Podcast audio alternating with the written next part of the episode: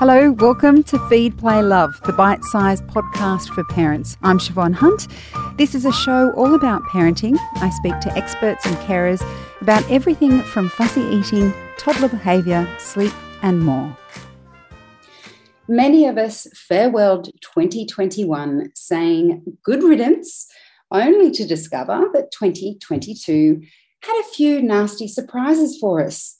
One of those is the impact of the Omicron variant on childcare centres. Of course, this is particularly relating to parents with children under six and under five.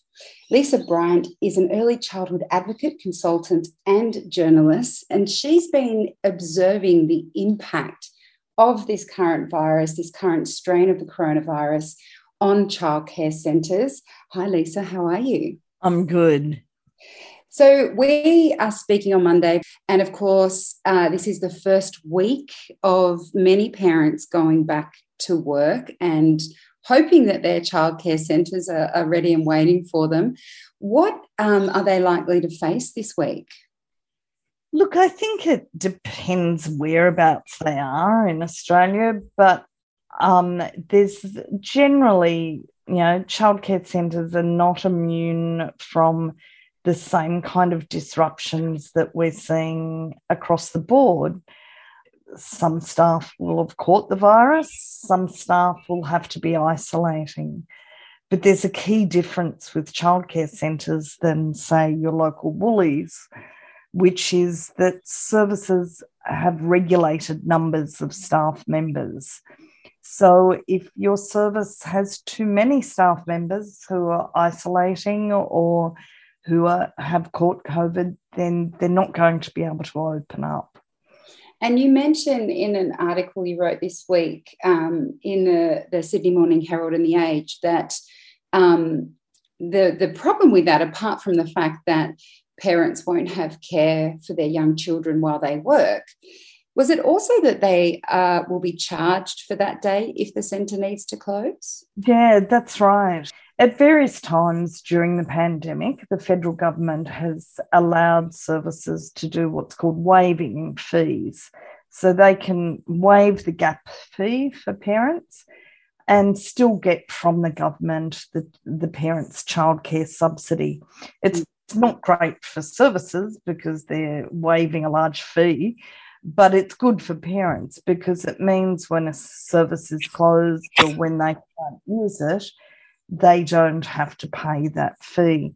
But unfortunately, at the moment, services are only allowed to waive a gap fee if a child has, has COVID and can't attend, or if the service has been told to close by the local state Department of Health, state or territory Department of Health. So that means where a service closes because they just literally don't have enough staff to open up, they can't choose to waive those fees. They legally have to charge those fees. And that's a bit of a problem. Yeah, and it's also, um, you also point out that uh, the average age of people who are getting Omicron are the, the age of our early childhood ed- educators. Yeah, across Australia, the highest proportion of people who are testing positive to Omicron is the 20 to 29 year old, old age group. And that primarily is the age group that staffs our long day care centres. There are so many problems with this, isn't there? I mean, early childhood education is so important, regardless of what's going on in the world. But it sounds like the sector itself has suffered terribly during the pandemic but also, uh, as a parent of young children, I don't know how anyone gets work done with a child under five or six. Yeah, precisely. You know, we need our centres to operate. We need them to operate, if nothing else, for our healthcare workers, our nurses, you know, and our doctors who are often at the age where they have young children, you know. But we also need it for any parents trying to work, but we also need it for the children themselves. We know early education and care is so important to young children. But at the same time, they're the one group that can't be immunised at the moment. So they're the group at highest risk. Now, we're told consistently that it's not as severe a disease in the not five year old group as it can be for other groups. That said, a child in that age group died in New South Wales overnight. But even though it may not be as severe a disease in that age group, children can bring it back to the family home or can pass it on to their educators. Mm. And that's you know one of the real dangers within the education and care setting. Now, luckily, our services are experts at um, you know at infection control at the best of times. You have to be in an education and care service, and certainly a lot of them are doing things like using the outdoor areas a lot more because that's good ventilation. But it doesn't matter if they don't have the educators to open, then, you know, we're stuffed. And if they do have to close and they can't waive parents' fees, then parents are out of pocket for a service they can't actually use.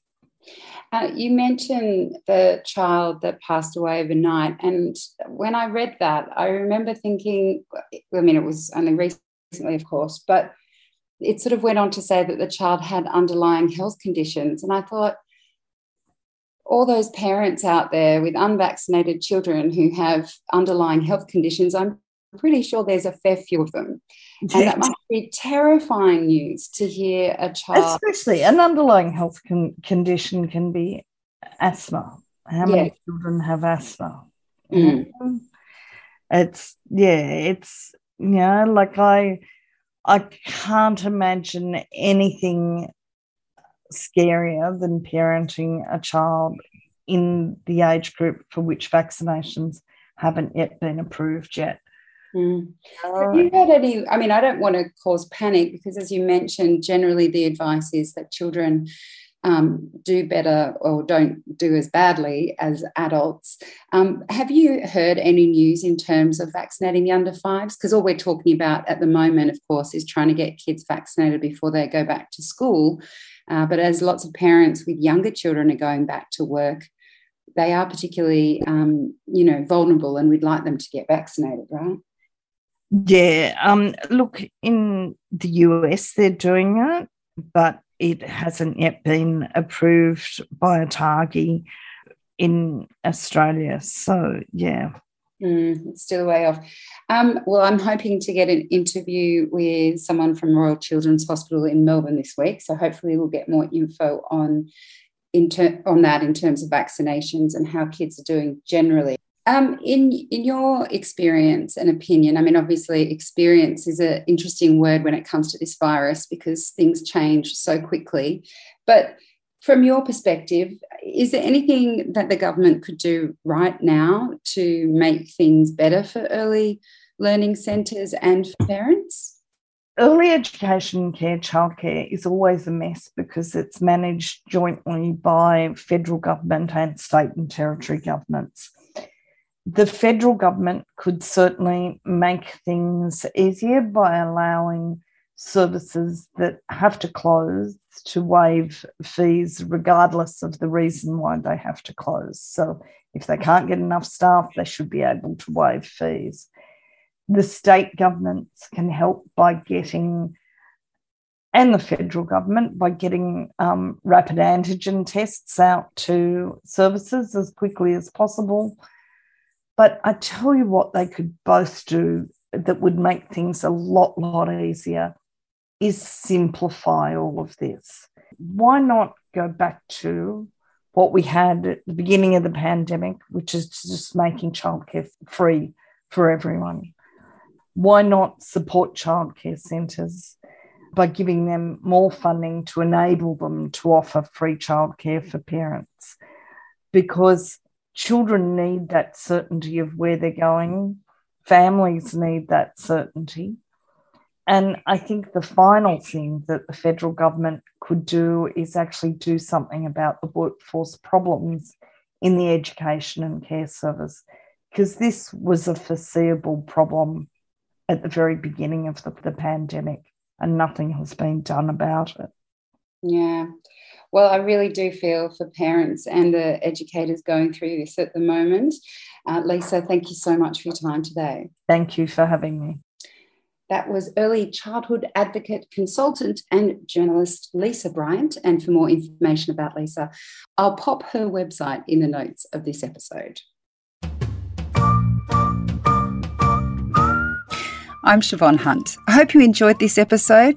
If you did, please rate and review us so we can reach and help even more parents.